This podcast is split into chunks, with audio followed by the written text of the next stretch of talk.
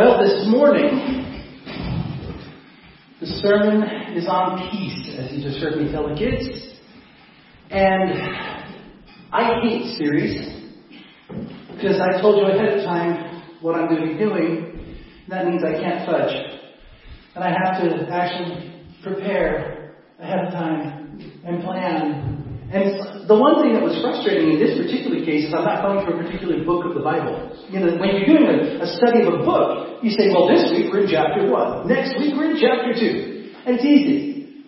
But right now, we're going through nine fruit. And I literally thought, well, should I do it in, in the order that we see it in the Bible? Well, unfortunately, God had me do self-control first, which was the last one.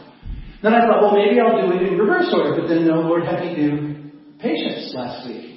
And I was like, okay, so we're going to bounce around, Lord. Which one? And I literally, I started praying on Tuesday. Father, which one? Which one? Thursday morning. Well, let me just read it to you. Thursday morning, in my normal devotion time, I was in the book of Micah. Micah is a, a prophet in the Old Testament. He is contemporary with um, Isaiah. He's talking about the uh, um, the fact that the rich people, the, the leaders, are taking advantage of the poor people. And then, and then finally, he says two really powerful statements that have come down to us through the ages. I mean, the whole book is with us, but two that really, really speak to the church. And let me just read them to you real quick. Turning to Micah. And for those of you who take notes, you're going to hate me because I have about 15 references this morning. So if you need it, I'll have them up here afterwards. I have notes, and you can uh, take them off my notes. Okay, Micah chapter 5, first of all. Chapter 5, verses 2 and following. To, chapter 2, chapter 5, verse 2 through verse 5. But you, O Bethlehem Ephrathah, who are too little to be among the clans of Judah, from you shall come forth for me one who is to be ruler in Israel, whose coming forth is from of old, from ancient days. Therefore he shall give them up until the time that when she who is in labor has given birth. Then the rest of his brothers shall return to the people of Israel, and he shall stand and shepherd his flock in the strength of the Lord in the majesty of the name of the Lord his God, and they shall dwell secure, for now he shall be great to the ends of the earth, and he shall be their peace. And as I used that in my devotions this week on Thursday, I sat and I just looked at different highlights of this, these three and a half verses. And and I, I, I, wrote it out in the margin of, I have a different Bible that I use for devotions, and I wrote it out in the margin this is a ruler, a king.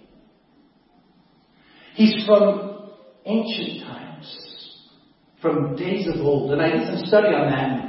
It, there, there's, some, there's some scholars that think one thing or the other, but most believe that this is talking about Jesus from the very beginning, before time even started, from day, from ancient, ancient days.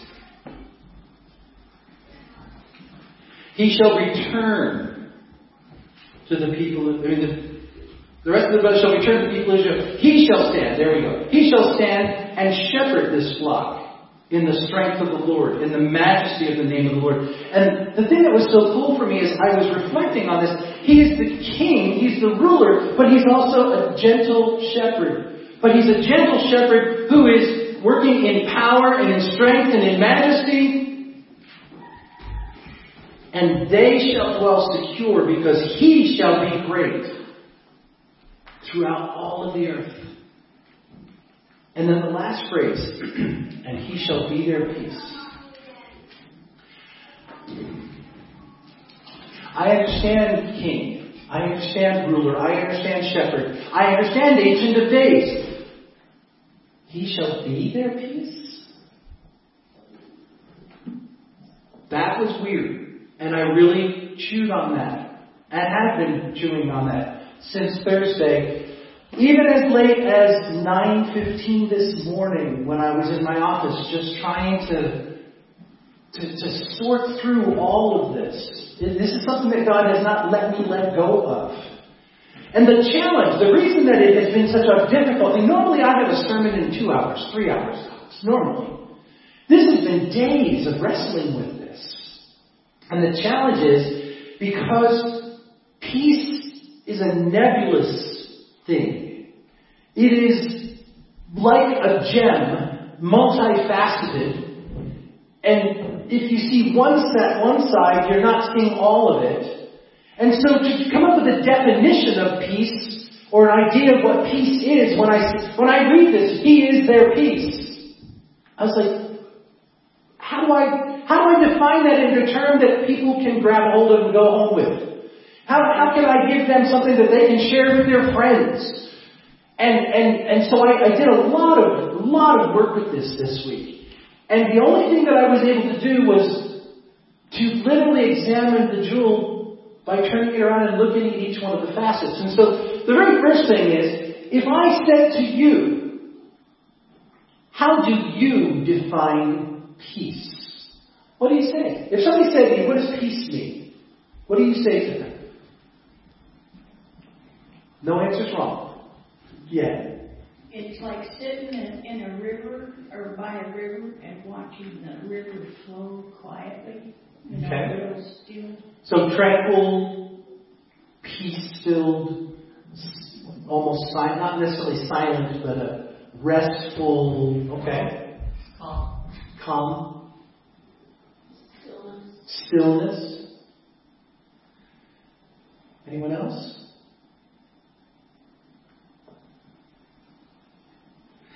The definition that I got from one of the sources was peace is a state of tranquility or quietness of spirit that transcends the circumstances one finds themselves in.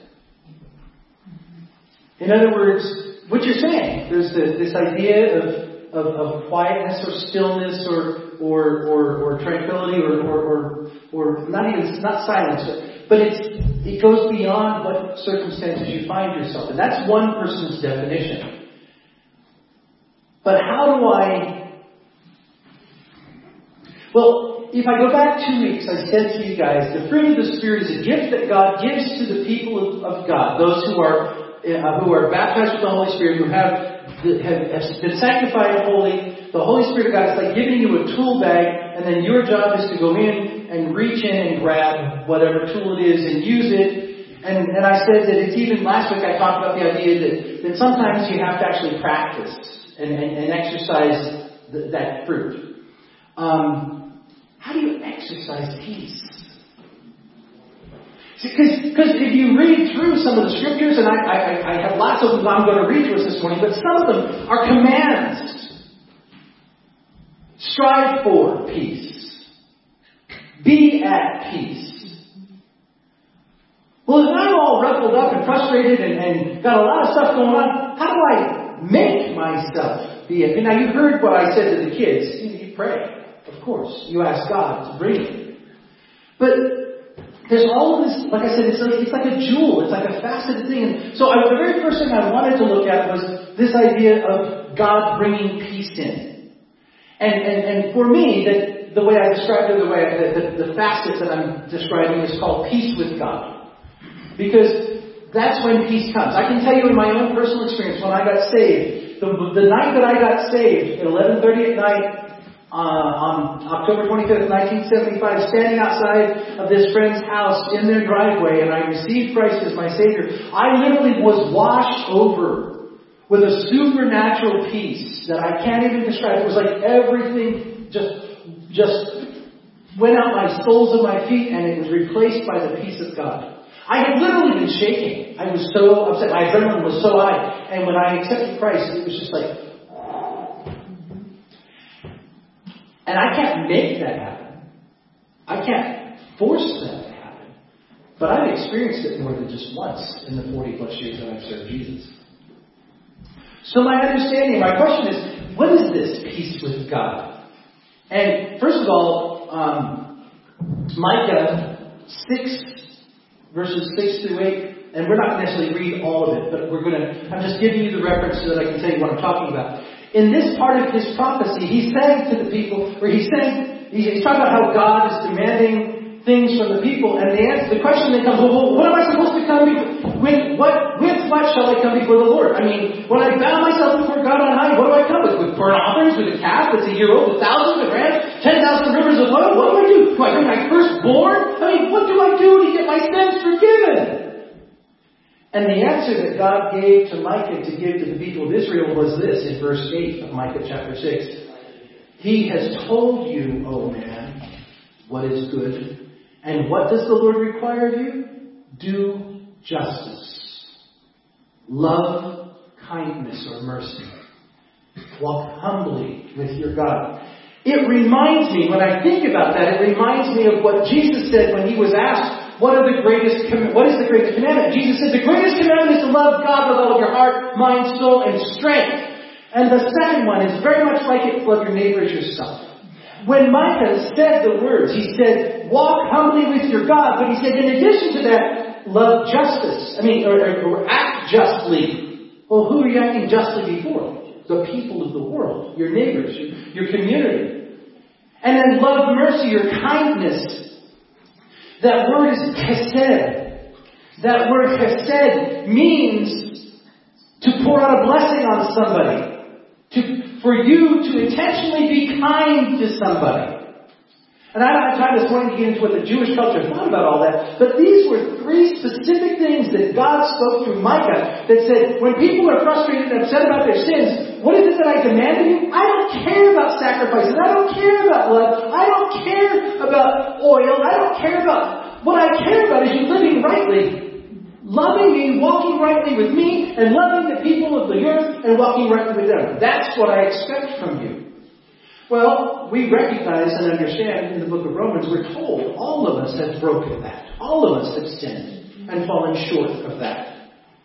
And the promise that we receive out of Isaiah chapter 53 verse 5 is that He, the Messiah, was pierced for our transgressions. He was crushed for our iniquities. Upon Him, hear this, upon Him was the chastisement that brings us peace. With His wounds we are healed. The sacrifice of Christ on the cross brings peace to us.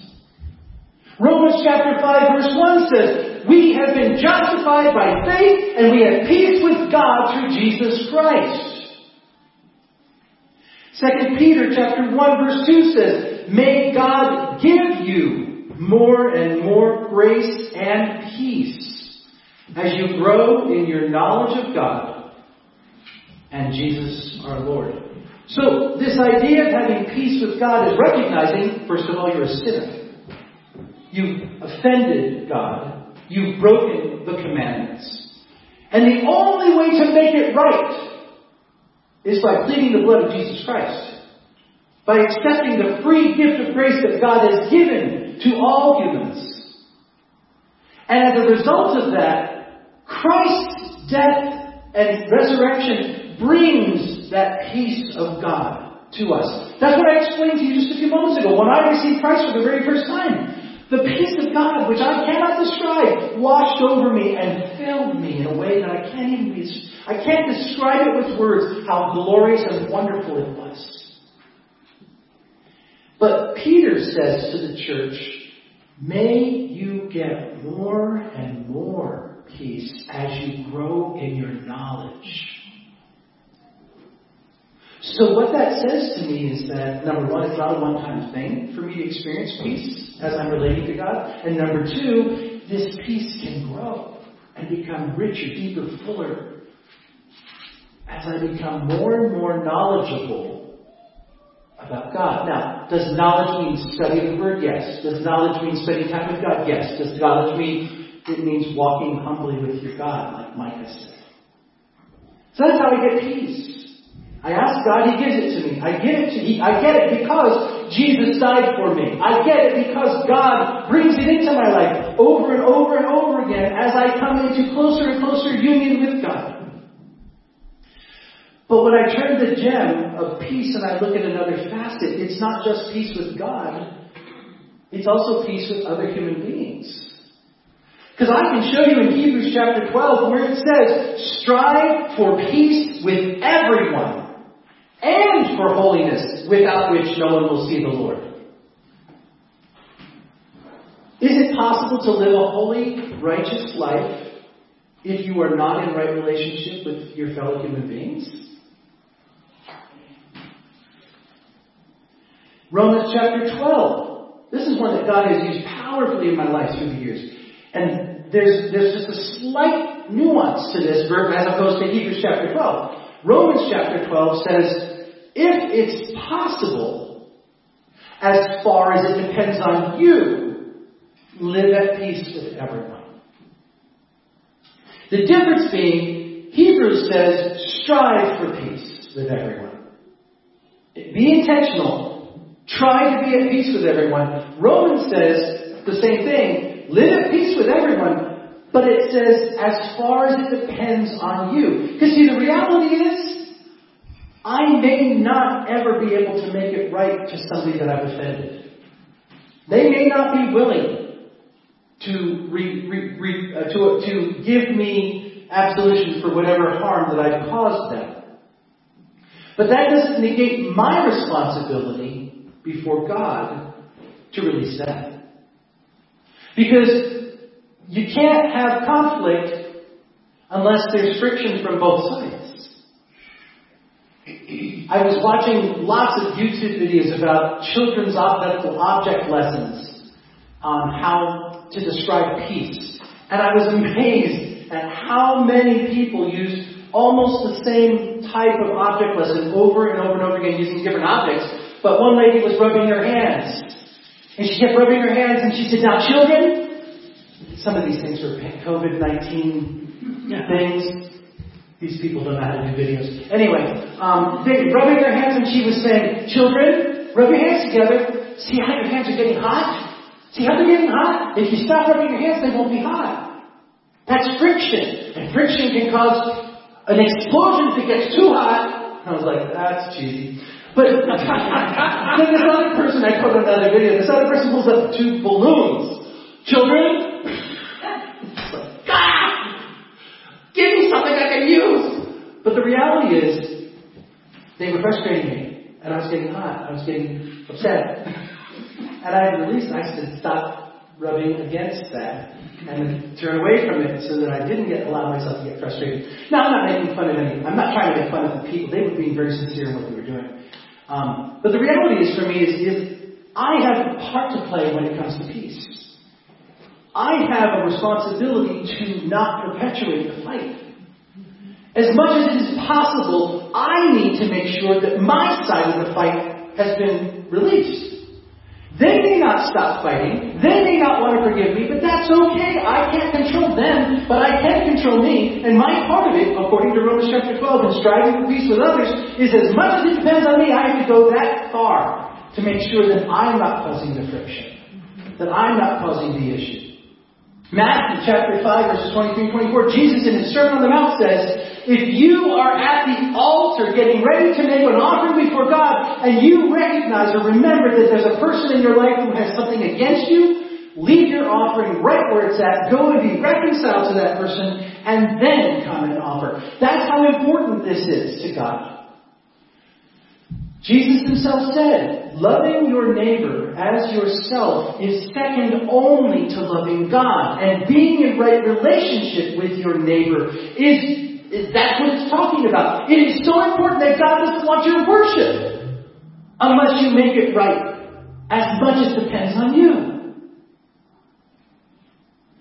Now take this diamond or this gem and we, we've seen peace with God, we've seen the, the facet that's peace with others.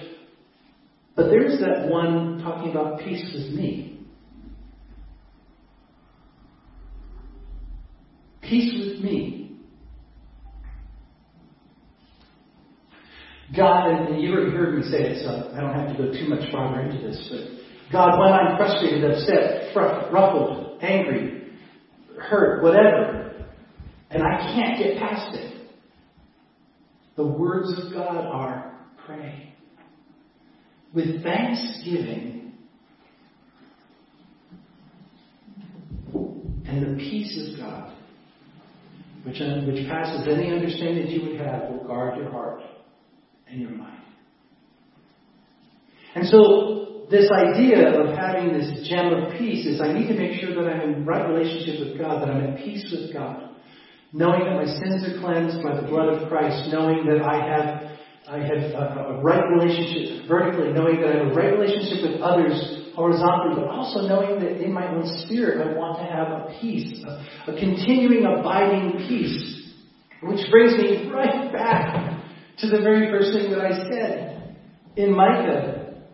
Micah's prophetic word is that this Messiah, this ruler from ancient of days who's going to shepherd the people, is going to be their peace. And I looked up the word peace there. Obviously, it's in Hebrew because I don't have access to the Septuagint, which is the Greek translation of the Old Testament. And the word peace in that verse is the word shalom. And if you know anything about Hebrew, you know anything about the word shalom, shalom is an all-encompassing peace. It is everything that is right, everything that is perfect, everything that is pure, everything that is unruffled, everything that can be peace-filled is totally encompassed in that word shalom. And as I read that word and as I reflected on that word, there was a song that came to my mind from the early days of my walk with Christ. It's from Maranatha Music. And any of you who've been around the church for any, you know, 15, 20, 30, 50 years, there's a song that says, He is our peace, who has broken down every wall.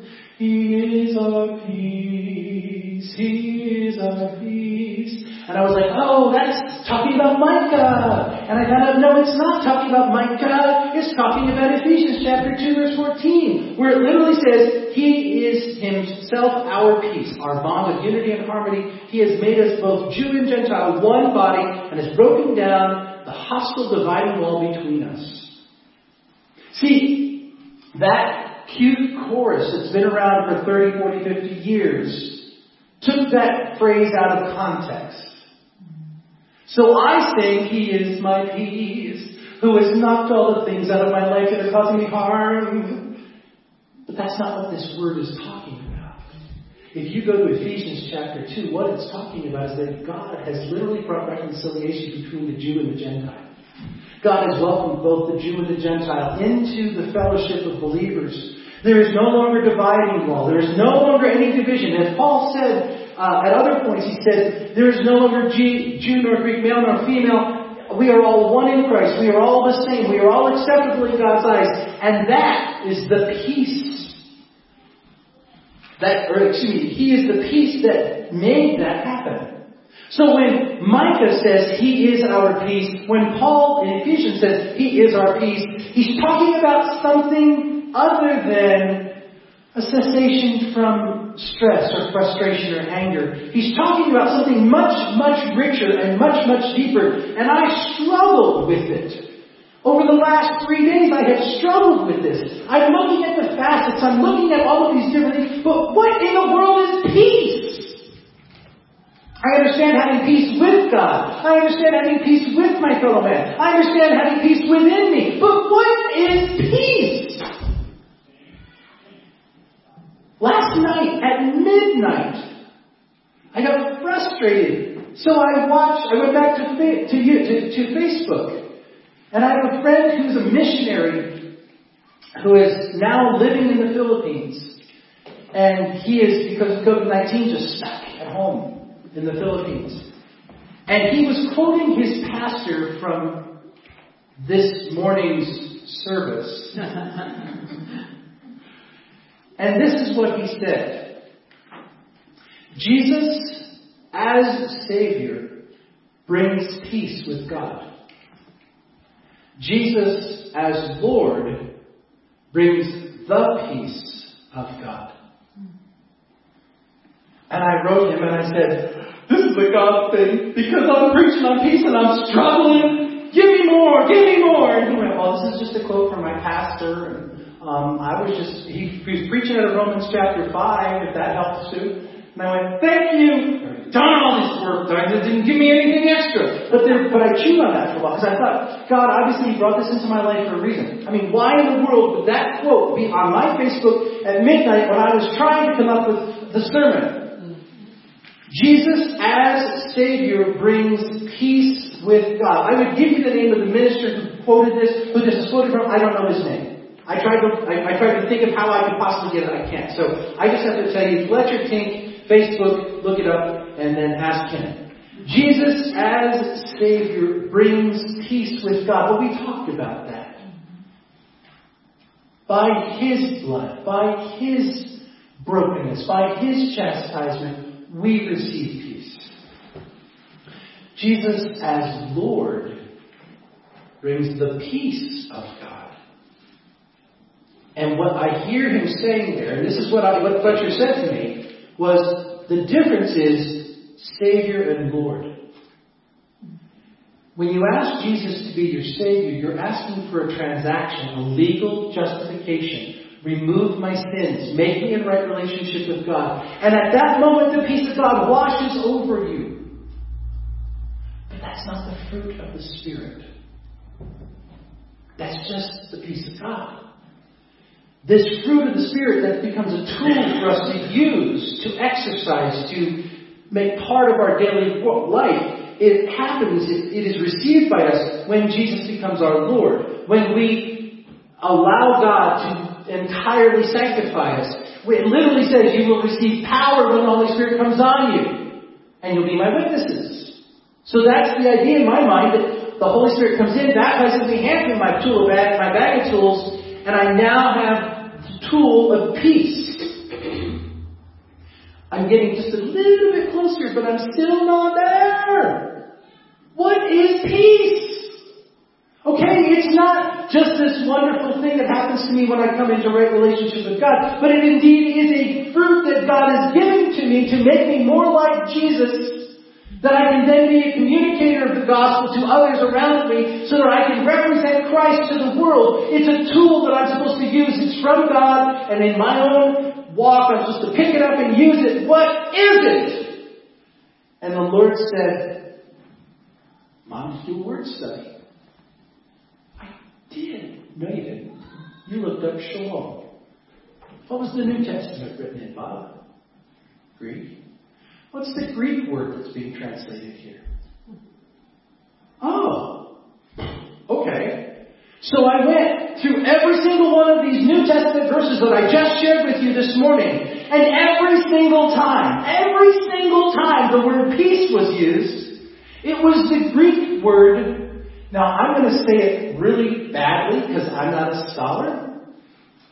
Irene. Irene. Irene. There you go. Irene. I don't do Greek. But it looks like Irene with an E at the beginning. It's E I R E N E. E I R E N E. Irene. Irene. I don't have that. Anyway, the verb is iro. The noun is arene or whatever. The verb means to bind together that which has been separated. Uh, that's the verb. When you're told, strive for irene, you're being commanded to iro, which means to bind together something with something else that at one time was together but has been separated.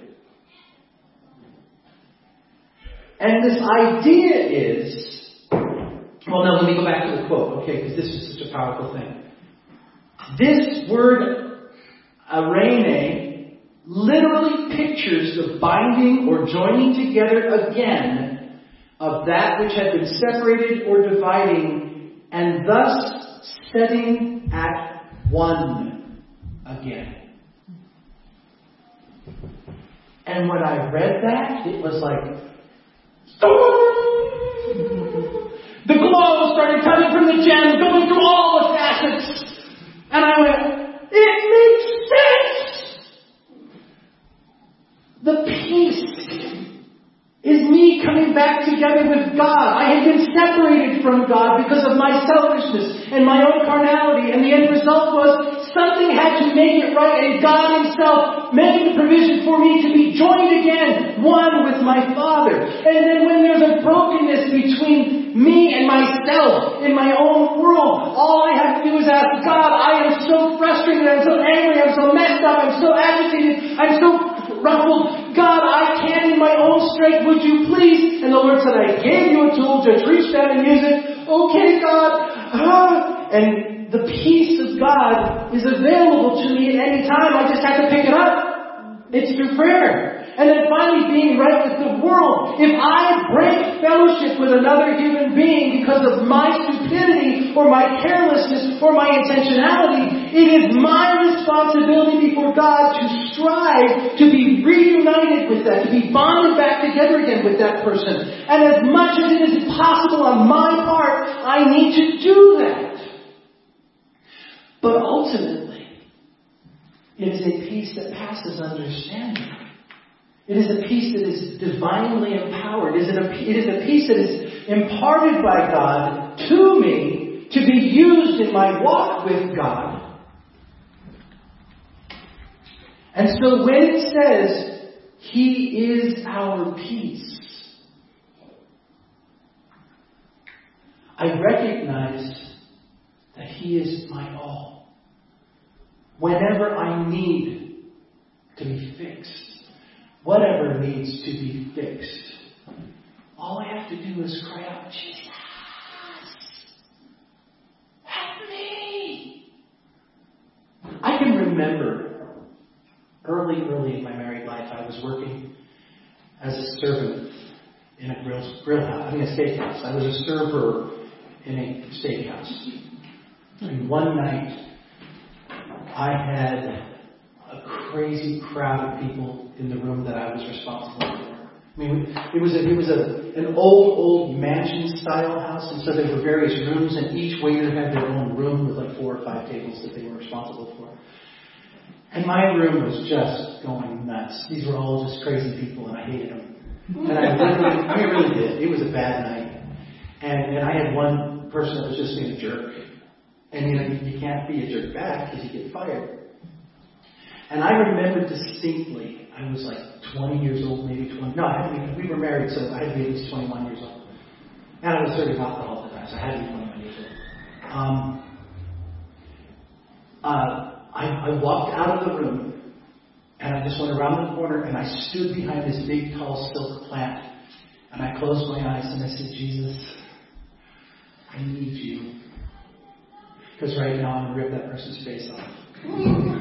I am so frustrated right now. And I need you because I can't be kind. I can't show love. I can't. I'm so angry with the way they're treating me. Please help me. And I can't explain anything other than all of my anger just washed away. Thank you, Lord. Now, can I say it was that same experience as what I had on that night in, in October 25th, 1975? I can't say that it was that that the peace of God came and washed over me. But I can tell you that God was able to do a transaction in my heart where the, the anger and the frustration was gone, and I was able to go back into that room and still be kind, and still be attentive, and still be intentional to serve that person to the best of my ability. Again, going back to what Romans chapter 12 says, as much as it depends on you, be at peace. And so I encourage you I have no idea the things that you've been facing. I have no idea the things you're carrying. I have no idea the relationships that are broken in your life. But if any of that's true, and if any of this is ringing true in your heart right now, don't ignore this. Allow the Holy Spirit of God to dig around and, and open up that little pus pocket that's down there and clean it out. Because the reality is, you don't deal with it now, you're going to stand before Him and have to explain why you were rebellious and wouldn't allow the Holy Spirit to bring about Christ likeness in that area. And again, it doesn't say you have to come into complete whole bonding with the person or persons. It simply says, as much as it depends on you, be at peace. But you can trust that God will give it to you if you need it. and if you ask for it.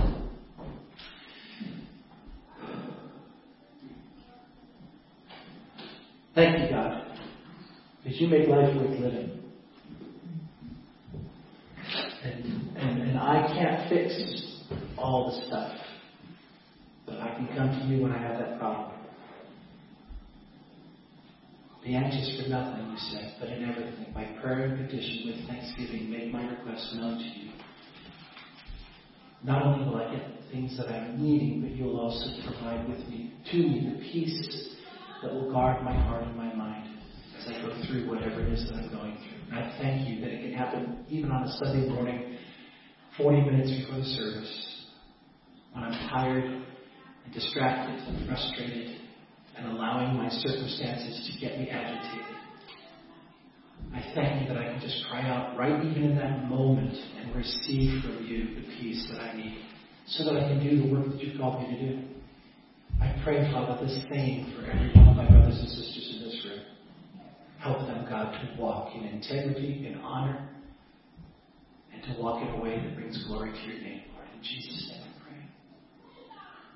Amen.